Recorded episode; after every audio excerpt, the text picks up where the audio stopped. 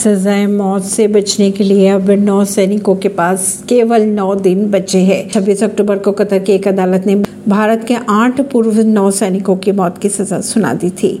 Qatar के कानूनों के अनुसार फरियादियों के पास अदालत के आदेश के खिलाफ अपील दायर करने के लिए पंद्रह दिन का समय होता है, जिनमें से छह दिन पहले ही बीत चुके हैं, यानी अब मौत की सजा से बचने के लिए केवल और सिर्फ़ केवल नौ दिन का समय बचा है। नौ सैनिकों के पास में खबरों के अगर माने तो इन पर जासूसी जैसे गंभीर आरोप लगे हुए हैं। परवीन सिंह, नई दिल्ली से।